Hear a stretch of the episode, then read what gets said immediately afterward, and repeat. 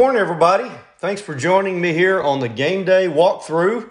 I'm Mike Vaught, your host. Hope you had a relaxing weekend, but just a reminder, Monday's game day. It's the start of a new week, so let's get started with a great mindset. Now, we're continue talking today about how to accomplish impossible goals. We hit four points last time, and let's dive right into it today. Point number five, simplify the complicated. You know, complicated really drags you down. And I'm a pilot, and in aviation, we talk a lot about lift, weight, thrust, and drag. Because drag really doesn't let the plane fly very well, right? Race cars are the same way. They actually don't just show up at the racetrack and run fast. They'll send those race cars to a wind tunnel and have test time in there, and they will play with that body shape and do all the things they can within the rules to make that car flow through the air as smoothly as possible and run as fast as it can on the track to give them the best chance to win.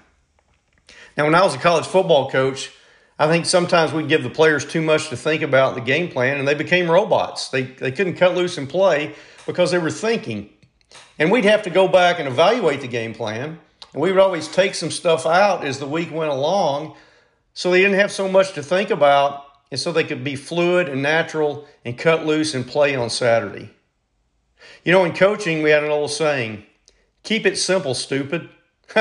Sometimes it's good to apply that concept to your life too. Point number six, to accomplish impossible goals, you must compete. Now, that kind of speaks for itself. A true winner has this gift. Some call it competitive spirit, but it's a burning desire to be the best.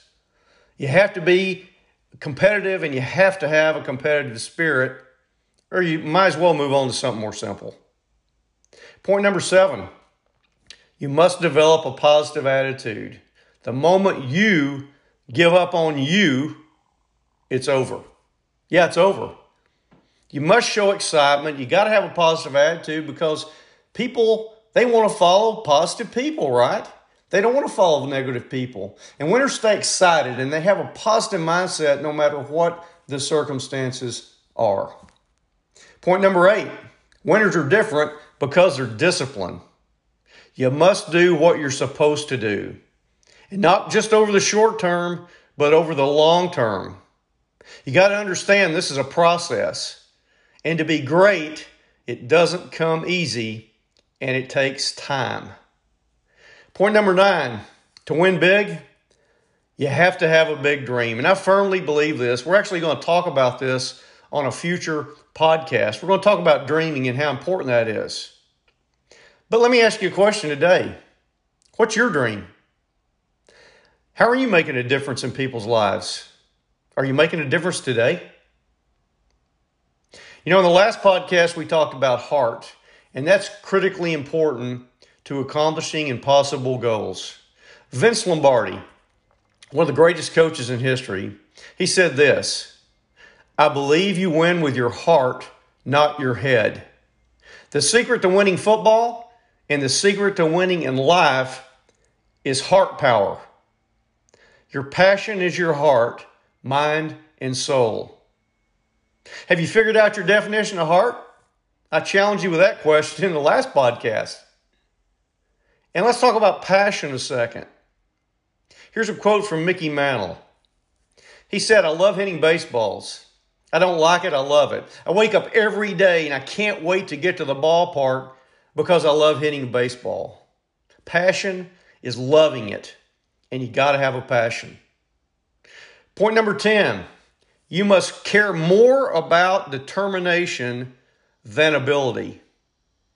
You can't let things distract you. You got to stay focused. You got to keep your eye on the target. Ability is great, but God's given us all different talents at all different levels. Now, I've seen some teams win championships that weren't the most talented. They weren't the most athletic.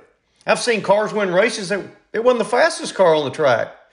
But in the end, they had probably used a strategy of some sort and saved their tire wear where they had better tires at the end of the race than the other cars, which made their car run faster, and they won on a strategy play. Whatever your impossible goal is, you must have determination, and you must take action toward making it happen. Until next time, be positive and be a winner, and have a great week.